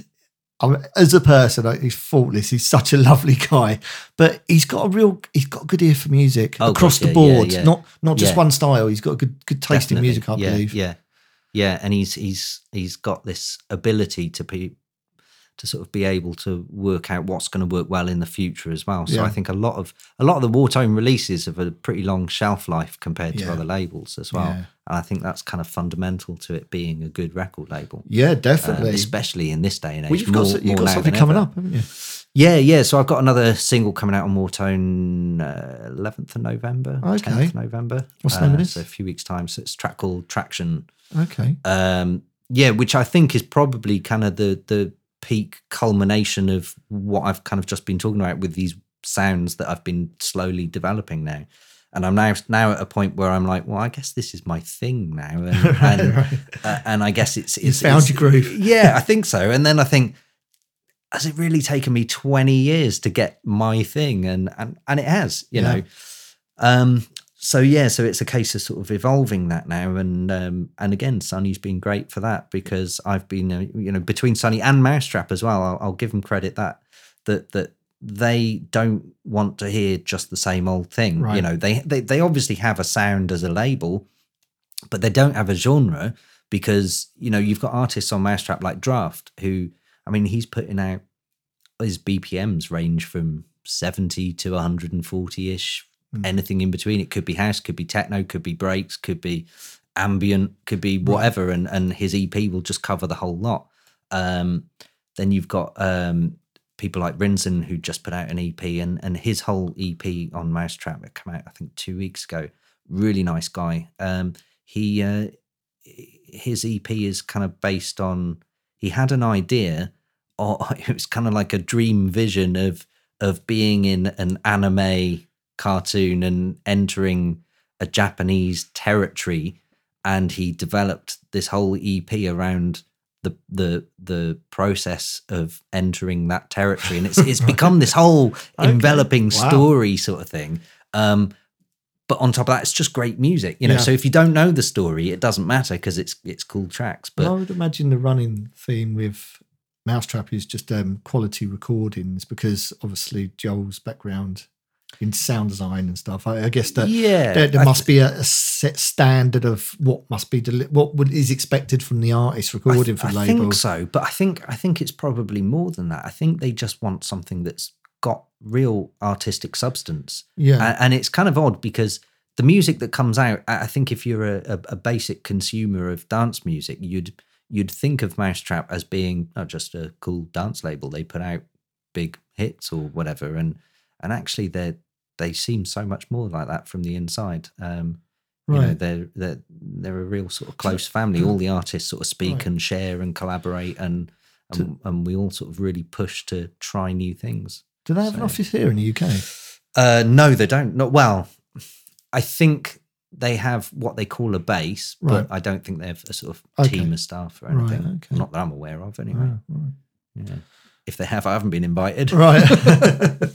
so, um, with, with regards to Mau5trap, so Hmm. you, you you've got um, is it it's an EP lined up for next year, Yeah, yeah. or So, or is it is it um, ultimately driving towards an album? Is is that what's the plan? good question. I don't know. Uh, I uh, genuinely, is I there a don't know. I, I mean, at, at the moment, so I was sort of talking off the podcast that that I'm I'm playing with ideas at the moment of um I, I'm I'm working on an EP for Mau5trap. I mean, that's that's public knowledge. Um, but I'm also focusing more on a few singles before that, and and I, I kind of want to get it right, really. Mm. Um, and yeah, I guess the ultimate goal is really a, a, a full album. Have you written Um, an album before? Yeah, but it was terrible. Oh, it was really bad, man. It was. No, seriously, how how was it? Uh, I, I one of my biggest musical regrets, I think, Really? that album. Yeah, because uh, Is that just a change of? well, I was young and and uh, you know it was when my DJing thing was taking off, and I kind of felt like I knew where I was, and yeah, and I felt safe enough to go. Yeah, I think now's the time for an album, and I don't think I really. Thought you through. uh, Yeah, I didn't. I, well, I obviously didn't It's like- because looking back at it, I just cringe now. You know, like even proposing to the wrong girl. yeah, yeah. I think yeah. I, I think I know. I think the album's worse. Um, yeah, I just um, I don't think I was even that proud of it at the time, and I don't think I stopped to think about it. And I think that was the problem. Was I thought, oh yeah, next step equals album, therefore make album, release album, Right. everything's going to be great. And I don't. I don't think I actually stopped to think, well, what kind of album should I do, and how is it going to work, and what's the process behind it? And I think an album deserves more than just putting twelve tracks together and throwing it out. So, uh, ju- just uh, sorry to interrupt. Mm. Did, did you have ma- management at the time? How did how did that work with regards to? Because I've I've done three albums, and I'm, Right. I, you know I am proud of all the albums Mm. I've written, but I think that that's partly due to having people around me at the time. Yeah, I've never to kind of ground me as into Yeah. you know and, and sitting there and having playbacks when i'm sitting there with a, a few different people Yeah, playing yeah, my album yeah. and just and then uh, like even as i'm playing it to people going this is shit why the fuck have I put this on the album? And and and Yeah, that realization of seeing other people's facial expressions when Yeah. I'm playing them new music. Yeah. Uh, Well, well I- the reason yeah, I I, get what you're saying. I get that, what you're yeah, saying you actually, know. because yeah, quite often I'll I'll if I write a new track or whatever, I'll play it in front of a friend and sort of just gauge because I find myself sometimes I can play my own track and go, "This is great. I'm loving the groove on this," and then I'll show a friend, and even though I'm not even looking at his face. The fact that I'm aware I'm showing Yeah. someone then makes me go, "This is boring." You oh, this bit it, needs yeah. to change. He must be getting really bored, you know. yeah. Um, Well, that, that, So that you that's know, something you're that I- listening to yeah. your own music through somebody else's exactly ears. exactly Yeah, yeah, yeah it's like watching you know it, one of your favorite comedians with a new girlfriend or whatever and you're like Yeah. does she like it does she is she into it Yeah. and then you find yourself not enjoying it either because even though she might be enjoying it unless she's showing you the signs of enjoying it you then go oh maybe it's not so good Well, Um, this is so yeah i never had i never had I, I mean i was briefly managed at the point of being resident for ministry space and all of that um i was briefly managed at that point um it kind of ended sourly in the end i Right. suppose although i still speak to the guy okay. um so it could have been worse but it just it it didn't unfold the way i wanted it to unfold Right, and a lot of political things happened at the time right. that I just kind of felt like, yeah, you know what, I'm not getting what I should be getting from this. Right. Whether that was true or not, I don't know. And I, I and I hold my hands up to I was young and fresh and whatever, and probably expecting more than I actually should have been expecting. Listen, that's the sort of co- common thing is that um, when you work with new artists, they, they, their expectations are a lot higher. When, Oh, you've been around the block Yeah. a few times, you Yeah. have you, you lower your expectations because Yeah. you know how things Do you know work. I, had, I had a guy threaten to sue me once. Uh, I won't mention his name for obvious reasons because he might sue me. But I signed him to my label, uh, which is no longer running, and um, signed the track. The track came out. Everything was fine. It was mediocre to average sales, you know, as you'd expect pennies. yeah. And uh, about a year later, he got in touch with me, going uh, basically, basically, he was threatening legal action. And I was what? like, for what? And uh, and he accused me of hiding royalties from him, and I was like. Right. Okay. Well, I can I can show you Yeah. everything. You know, that I've given you the statements every six months, so I don't see what I'm hiding. What were you expecting? Basically, it turned out that that track that got signed, he had somehow managed to get it featured on the front page of SoundCloud, which at Okay. the time had got him about half a million plays. Right. Okay. And he thought that that would relate directly to sales. And I was like, mate, that doesn't, that, like genuinely. And I, should, I then thought, oh shit, have I missed a trick here? You Yeah, know, so yeah. I then trawled back through all the distributor statements. It Meant piss all. Didn't mean, a, you know, yeah, sure, you like it on SoundCloud. It doesn't mean you're then going to go, Yeah. oh, I'll jump on whatever Beatport and buy it. Um, and then he started going on about the fact that, uh, you know, this was one of his first ever singles and therefore he should have been supporting me on gigs. And I thought, what? Right. Where'd you get that from? And he was like, well, isn't that what big artists do? And I'm like, "Uh, mate, I'm not that big. Like, I don't have my own tours to choose my lineup and support and whatever. Like, Tell the promoter you know, have you should be playing. mistaken me for someone else? You know. I always Um, but he people- genuinely, and I felt sorry for him at that point because I was like, shit, you've got into this industry thinking that you're going to release what was your first single, and all of a sudden you're going to be supporting big names on tour Hmm. and you're going to get a front page feature on SoundCloud, and that's going to make you millions of pounds or whatever. And Delusional. yeah, it was uh, it was quite a strange experience. Mm. well, yeah, yeah. People have uh, people have very warped views of how they think it should be. Yeah, yeah, and in fact, I don't know if we were recording at the time, but you mentioned the sort of the the, the huge gap in terms of finances, especially of, of the top Yeah. guys to the guys like us. You know, the the, the gap in between is just astronomical, Yeah. and, and there's nothing filling it as far as we can see. no, you know, there's yeah, yeah. You're And I- either and I think a a lot- struggling DJ, you're a multimillionaire. Yeah, that's it. And I think a lot of people don't quite realize that. I think a lot of people, you know, they see the guys at the top, they see the David Guettas and the Dead Mm. Mouses and the whoever else is.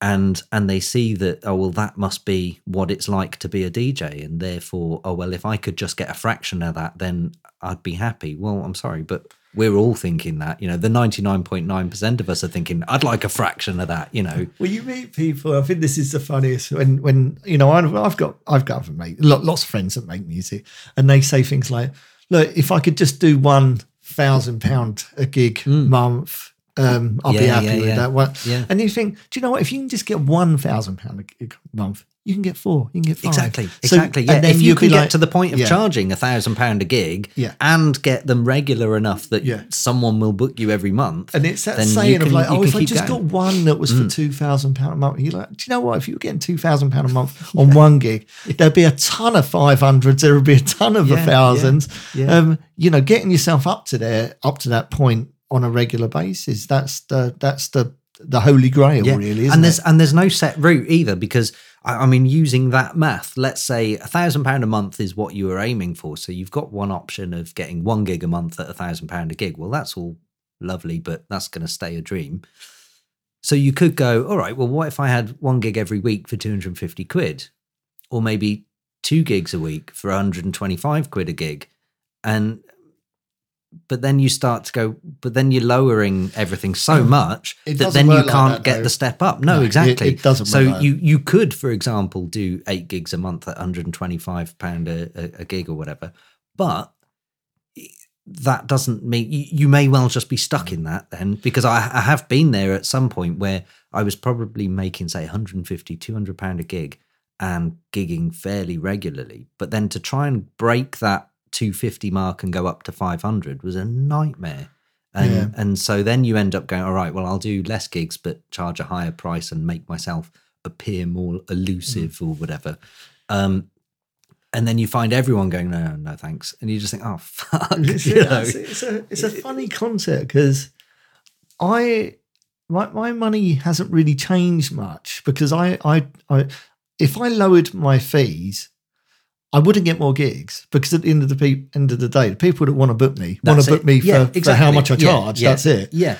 Um, whereas if I said, "Oh, I work for less," they'd be like, "Sweet." Well, Yeah, they, they would great. still book you anyway. Yeah, we'll still book you once a year. And there's going to be know. promoters that aren't interested in my sound whatsoever. They're not going to go, "Oh, well, we'll book you because you're a bit shit." They just don't want No, that. exactly. It's got nothing to do with No, price. No, and I think no, you've just hit the nail on the head there is, you know, nobody is booking a particular DJ because they're cheap. No. You know, it's as simple as that. And it doesn't matter whether you're talking to local promoters or national promoters, you know, it doesn't matter whether it's Oasis Club down the road or Fabric. Yeah. You know, at the end of the day, they're not trying to just get the cheapest deal. Clearly, they mm. have a budget. Clearly, they're going to try and stay within that budget and get what they can.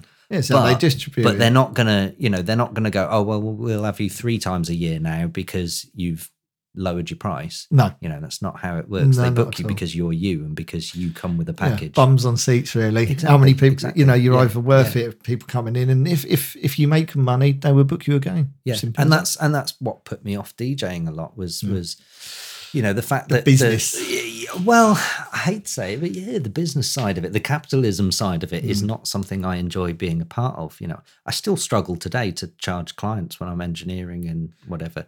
I Right. really, I really struggle with that. Why is Uh, that? uh, I'm I'm a communist at heart, um, which doesn't help, um, and I've always sort of had a viewpoint of well, I started somewhere, and these You guys help. I'm helping engineer or whatever are in that position I was once in, and I Right. think well, I don't want to overcharge them, and you know, and they got families to feed, and I forget actually I got a roof over And my you- head, yeah, and, you yeah, know, yeah, and it's every now and then I sort of I I, I, I sort of quote someone a price and I'm like, "Oh, for fuck's sake, you know, they accept it straight away. And I'm just, oh, Jesus, I should have actually, Yeah, thought you know, about this. yeah. Um, so I think I'm probably my own worst enemy when it comes to stuff like that. Do you know Klaus Hill? Klaus No. Heavyweight Hill. I, I- yeah, I know he the does name. heavyweight audio. He's um Mm. he's he's got a similar sort of thing. Is that he's he's one of these people of like he'd prefer to just be working and doing stuff Yeah, yeah, because yeah. he loves making music. He loves engineering. Yeah, he's yeah. uh, he's very talented Mm. and. You know, he's, if I sent him a track and I'd be like, "Oh, for this track," and he goes, "I'll send it over because I reckon I could," and it, it just gets excited about Yeah, what yeah, he does. yeah. He's still, he's you know, after twenty years of engineering, he's still someone that absolutely loves Yeah, the yeah. sonics. Yeah, I mean, I've done I've done a fair amount of ghost production in my time, and uh, people see that as a sore point. I think I I, don't think know uh, you know make people, that. Well, people. Um, okay, so I'm going to say I'm a fence sitter on this because I've go. got Right. because I I write my own material. Yeah, So yeah. and you know Um, so uh, there are a few points I have to sort of point out first. So the the first thing is a lot of people go, "Oh, don't you feel like you're just selling out if you're ghost producing?" Well, I'm sorry, but if you work in an office, you're selling out because I'm pretty sure. I'm pretty sure. I'm pretty sure your dream isn't to sit in an office nine to five, Monday to Friday. You know, no matter what office it is. Mm. I'm pretty sure that's not your life goal. Um, whereas my life goal was always to just nerd out with computers and music and make weird noises. Well, if that's selling out, getting paid to do that, then I don't know. You know, to me, that's the opposite of selling out. I- I'm doing something I, I love. I don't think you there's know. a, don't, there's an argument from your point of view because it- you're absolutely right. I don't Mm. think there's any argument of like if someone offers you some money to to make some sounds and Mm. produce a, a track for them. I I of course I I understand your your point of view completely. Mm. What I don't understand, where where m me I struggle with this, is that somebody can go, I that can stand by a piece of music and go, I made that when they didn't. That's Yeah, where I struggle with it. Yeah, and, and actually, I don't think I've ever had a ghost production client that, that has ever done that. So, Right. so what's happened? How's it work? So it's usually, um, well, actually, no, there probably have been, but I haven't spoken to those quote unquote artists. I've spoken to the management, so Right, actually, ah, okay. maybe it's just a different mentality they Right. take to me. Right. So so maybe I have done that unknowingly. Um, but also for me, I don't follow that side of it anyway. Because so, for example, I'll, I'll give you an example. Last year, I had a, a management guy uh, in Asia somewhere said he had three or four artists. Uh, they were just learning the craft, and they're clearly, I would say, stage performers, basically. So they were being managed to do all of that, but they wanted to start releasing music because that's what promoters follow. So they need to have a catalog to get everything as a catalyst to start moving. So the plan was I would basically produce four or five tracks for each of these artists so that they could stagger the releases out while they learn what they're actually doing Right. and it was it, so it was a bit of an odd thing, I suppose. But um, yeah, I don't know. I so I suppose in a sense, maybe those artists did go out there claiming I've done this or whatever. But I, but I don't know because, like I say, I only ever dealt with the management.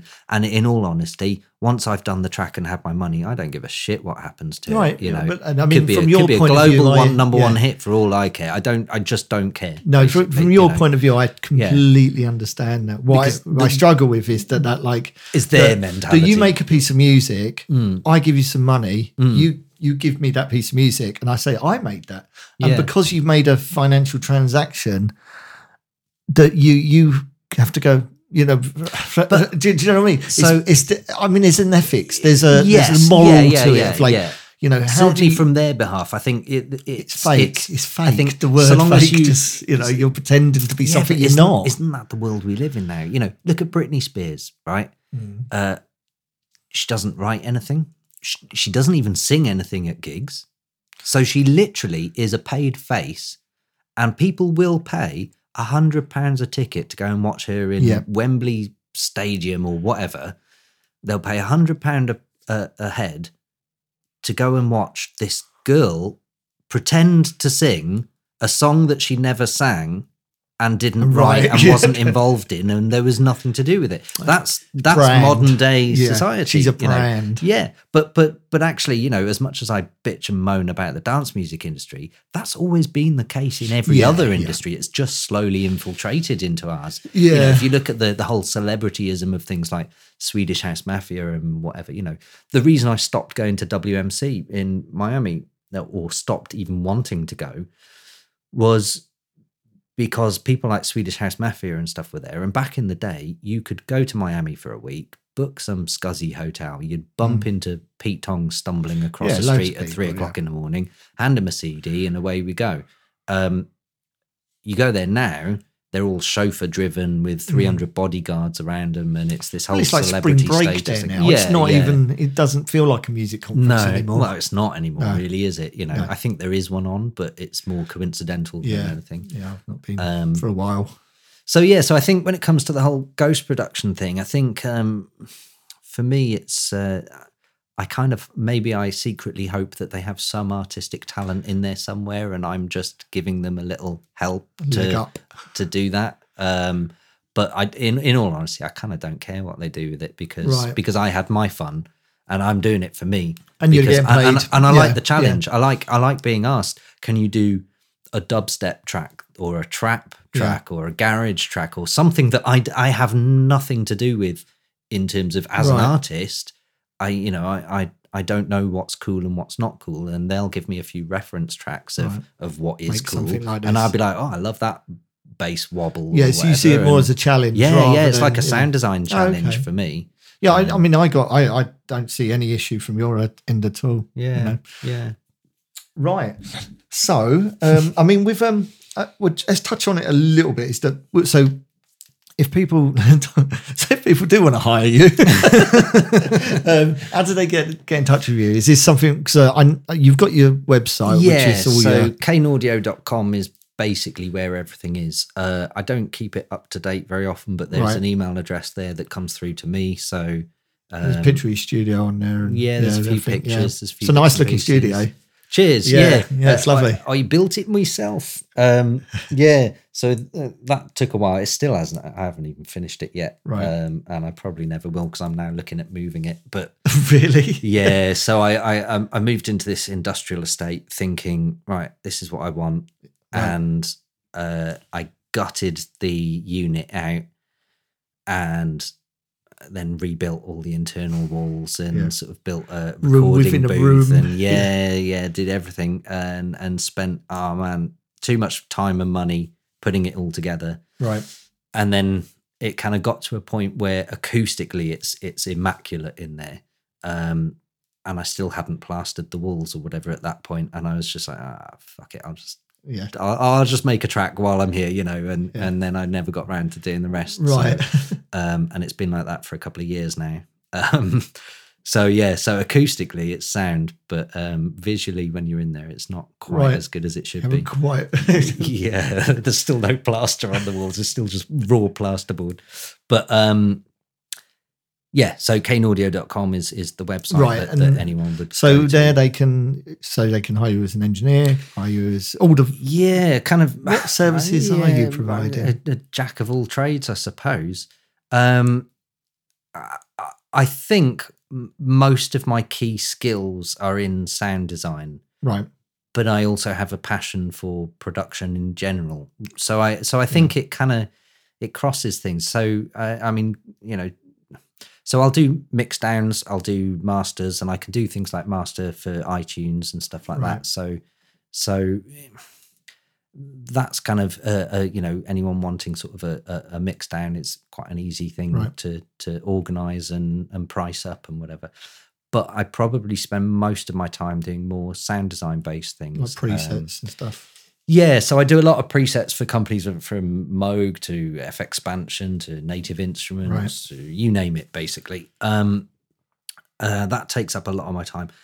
At the moment, I'm actually uh, I've just spent the last probably six months doing a score and sound effects design for a new virtual reality computer game. Oh, cool. Uh, in fact, you're hearing that here first because uh, my NDA just expired, so I can talk about it. Right, now. okay. Uh, it's called Shadow Core. Is the Okay. the company?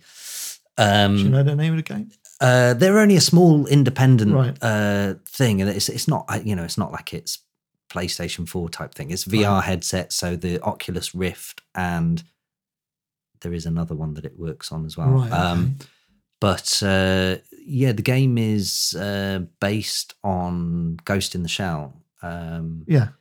and it's basically a walk around and shoot 'em up type sci-fi thing. Um, yeah, so Tomb I've Raider in to- space. yeah, so I've had to I've had to design all the little gunshot noises Brilliant. and loading cartridge sounds and you know everything from all the sort of foley sounds to the atmosphere sounds to the music Yeah. and scoring that happens and yeah, it's been wicked. I've Yeah. loved it. It's been such a refreshing change where you have like a really specific brief. And it's kind of weird where they go, right, we're, we're thinking we want an EMP cannon. So I'm like, right, okay, what would that sound like? And then you start sort of watching films, paying attention to Right. what what would an EMP sound like? And because Wow. really, I mean, in reality, an EMP wouldn't have a sound; it's an electromagnetic Right, pulse. yeah. So, so the reality versus the sci-fi, much like you know, we all watch Star Wars, Star Trek, whatever Yeah. sci-fi, and we see guns shooting in space, and we can hear the pew pew pew. Well, there's no sound in space. You know, ships exploding in space have no sound. you know, Right. but we hear it on a film because that's what we're used to seeing. So, uh, so someone somewhere has to go. Well, what would that sound like? You know. Yeah. Um, so yeah, so I get to nerd out over things like EMP cannons and The good or, thing you know, is that they go, well, it won't sound like it. They go, yes, it does. yeah, but this, this is the weird thing. Go, sometimes, sometimes they know." will. Yeah, sometimes they will come back and go, "Yeah, no, we don't think that's right." And I'm like, "Well, what should it be like?" Yeah, like, do well, you I know?" don't know.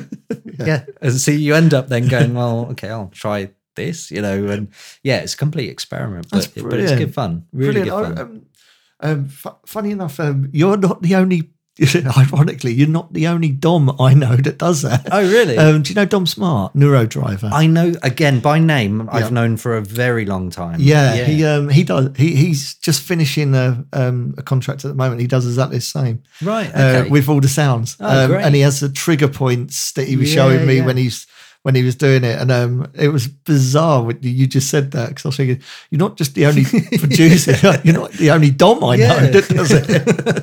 that is weird. Yeah. But um, yeah, he loves it as well. It is um, great. I just find it so refreshing to sort of. I think you're working in a different time dimension, Right. And that sounds probably a bit more hippie than I than I want it to. But in terms of when you're working on a track, you're working on five, six, seven, eight, nine minutes in Yeah. length of of something, and and it has a start, a middle, and an end. Yeah, has a story to it. Yeah. And when you're working on game sound design, you're working on individual micro sounds and Yeah. you kind of don't really know how it's going to come together at the end, you know. Yeah. So obviously it can be quite stressful at times when you're working out, you know, you you might spend a, an entire day working out what an empty shell falling on the floor will sound like and you, then you're sort of covering well what will it sound like in a hall what will it sound like on yeah. concrete what will it sound like and you so you're putting all these sounds together only to then eventually get given a visual of what the gun looks like Right. and the shell turns out to be a tiny little thing and you've been as- assuming it was a big Yeah, you know, yeah, yeah. kilo weight of metal Right. and it turns out it's a couple of grams of flimsy plastic and you're like oh shit okay that's just up. completely thrown me yeah yeah. yeah there we go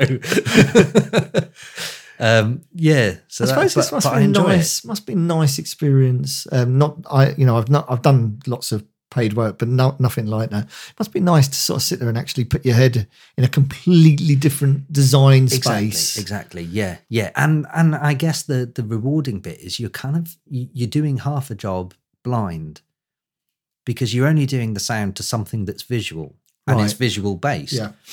So it, it's nice to kind of just focus on the sound. It's like being blindfolded, and then when you get it, get the finished product back, and you look at the drafts, and you're like, oh wow, that's that's what I've just done, you know, Yeah. and it kind of it all suddenly starts to make sense, and it all comes together. It's uh, it's quite a rewarding experience once you start seeing it in action. Right, right. So you've been. I mean, so that's been the. mate, It's been the last six months you've been working on. Yeah, that's pretty much been the staple of the last six months. I mean, obviously, I've still been doing my own music Right. and doing stuff for Mau5trap and Whartone and whatever. And yeah, So you're gonna. Where are you gonna move the studio to? You got any ideas? uh, I'm looking at Manchester. Really? Up north. Mm. Yeah. Yeah. That's an interesting move. Yeah, it's it's it's the English Cardiff for me. Right. Um, Okay. Cardiff, I've always seen as uh, it's a great city. I love it through and through, but it's just a bit small. right. Okay. That's the only thing that that kind of grates me about Cardiff is it's a bit too small to really sort of be a proper city. I used to play Um, there regularly at um, at Sumo, which was at uh, the club Ifor Bach. Oh yeah, yeah, yeah. the club Ifor Bach. I know. Yeah. I used to play there. Yeah, it's a good little club. That I say little. Yeah. It's about four floors. Yeah, it's good. it? Yeah, yeah, I had some really good nights in there. yeah. That's a good club. Yeah, um, that's under threat of closure at the moment. Oh, really? Yeah, that's a shame. um, well, apparently the the council are looking at uh, much like with the ministry thing, where the council are looking at converting the building next to it to luxurious Oh, flats. right. Um, uh, I I think they might have pulled out of that deal now, though. Right, I think so. well, that would be a shame. I mean, that's got it would a be. I mean, lot that, of that's history that's- there. Yeah, yeah. That's probably one of the oldest of Yeah. clubs in Cardiff, really. Um, They used to have some fan. I remember seeing reading a poster down. It was a night called Kabang Yang. Right. Right. Okay. And, and the tagline was like, "We're going to book some big guests." And the new brackets is one day. and it was just the locals, Yeah. and in brackets, you know, like the label, Yeah, one yeah. day. I remember there was a, a big poster going around Bristol one time. I forget what night it was for. I should probably remember, but um, it, it I'm pretty sure it was somewhere at Lakota or something like that. And, and then at the time, it was all these Judge Jules, Tall Paul, huge names, Yeah. big, you know, A1 posters um, in the luminous pink as they did, and. Uh, and then at the bottom, it would just say, "We'll not be playing at this event. It'll be residents only." but yeah, bastards. yeah, yeah. It's funny how saying that those you know, the residents are normally one that's ones that are smashing Oh, it. yeah. You know, they know Yeah, the club, they know the crowd, they know the sound system. Yeah, yeah. Um, Yeah. You know, I mean, look at Eats Everything. Yeah, Uh, he, yeah. He was resident in Bristol when I was going clubbing. In fact, he was him and Amos, his flatmate, were I think they were flatmates anyway, but they were best buddies. Him and Amos were were playing again. I can't remember. They they set up the night bubblegum and they um they ran another night as well and they did stuff at the rock as well and they were they were the resident warm-ups basically for the big acts um and that's obviously how they learnt their craft he- and I you know he's and he's huge absolute- now isn't he Huge. yeah Huge. yeah. And um, yeah, a quality as well. I actually like his music.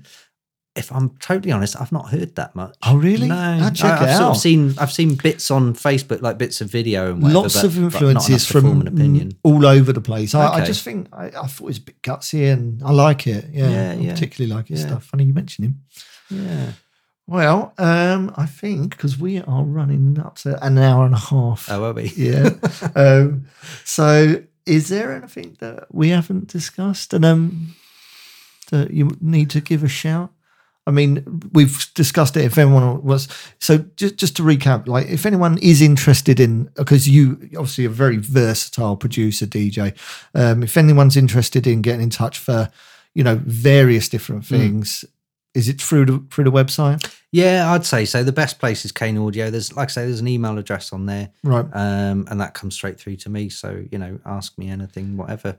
Um, I'm always open to jobs. I, uh, and this is the weird thing is I've never really sort of advertised. I've never really advertised what I do. I don't even know what I do. You know, Right. it, it, I'm still learning. Do you know what I mean? But If it's music based, give you a shout. yeah, essentially. Um, but yeah, I kind of I don't really have one thing that I'll only do, and, and nor do I want to. To be honest, I wouldn't want to spend every day, day in day out, mixing Yeah. or mastering or doing anything in particular. You know, I, I'd rather just have a bit of a varied job. To be honest, that's the that's the beauty of being self-employed. I think is the fact that you can pick and choose. So Yeah, you that's know, the joy of self-employment, isn't Yeah, it? You know, yeah, don't yeah, really have a boss. Yeah, and and also you can kind of choose your budget. So if something sounds interesting and Yeah. someone can't afford something, then I'm You more than make- willing to sort of try and fit that in or whatever. Yeah, you ma- making a decision based on creativity rather Yeah, than you yeah. know, financial rewards. exactly. Yeah. They don't normally go together, do they? no, not often. Not often. No.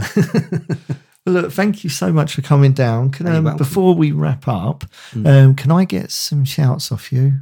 This is Dom Kane. You're listening to Lowering the Tone. La la la. Yeah, of course. Yeah.